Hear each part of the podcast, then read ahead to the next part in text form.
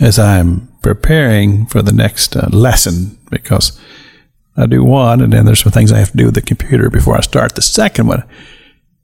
And I just got to thinking, I said, well, I laid something pretty heavy on you yesterday when I told you, I said that I don't think that as Christians that we're prepared to be opposition to things that just come our way that leads us up to that time of as the Revelation refers to the economic system 666. We don't understand all of that just yet, but it's becoming more and more clear. And I believe that the church will just fall into line because evidence has proved this to me over a period of time. So, Pastor, what are you talking about? Well, let's go back a few years. Um, administrations that leads our country, we started hearing an awful lot of lying going on, and we all knew there was lying. But it seemed to me like that uh, the general public really didn't care, and uh, there were no consequences. And as time has gone on, we we've seen this that uh, uh, people who are in high places, in positions that at one time we all felt like that this is a, this is an honor, and we we look at these positions as ah. We don't feel that way as much now because we know that, that there's so many lies that are told that we just accept it.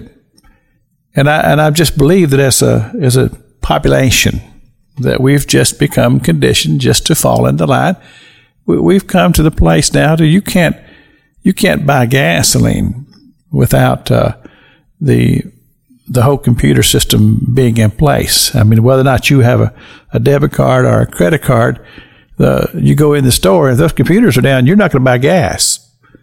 And the same way with food, it's the same way.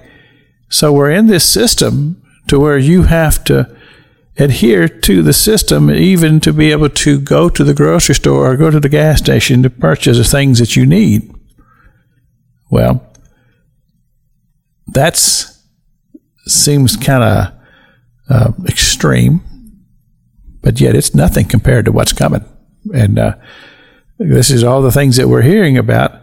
And like I say, I believe it's all pointing to that time that the Antichrist is going to reveal himself and will be in that system.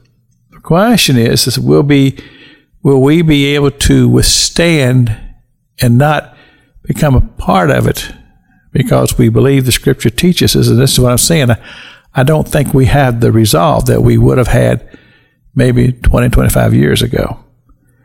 Now you say, Pastor King, that's pretty heavy stuff you land on it. What should we do?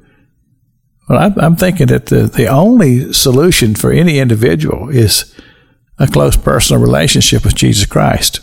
And I'm talking about the prayer, the, the fasting, the reading of the word, the drawing close, and having such a relationship with the Holy Spirit that we've learned how to trust Him.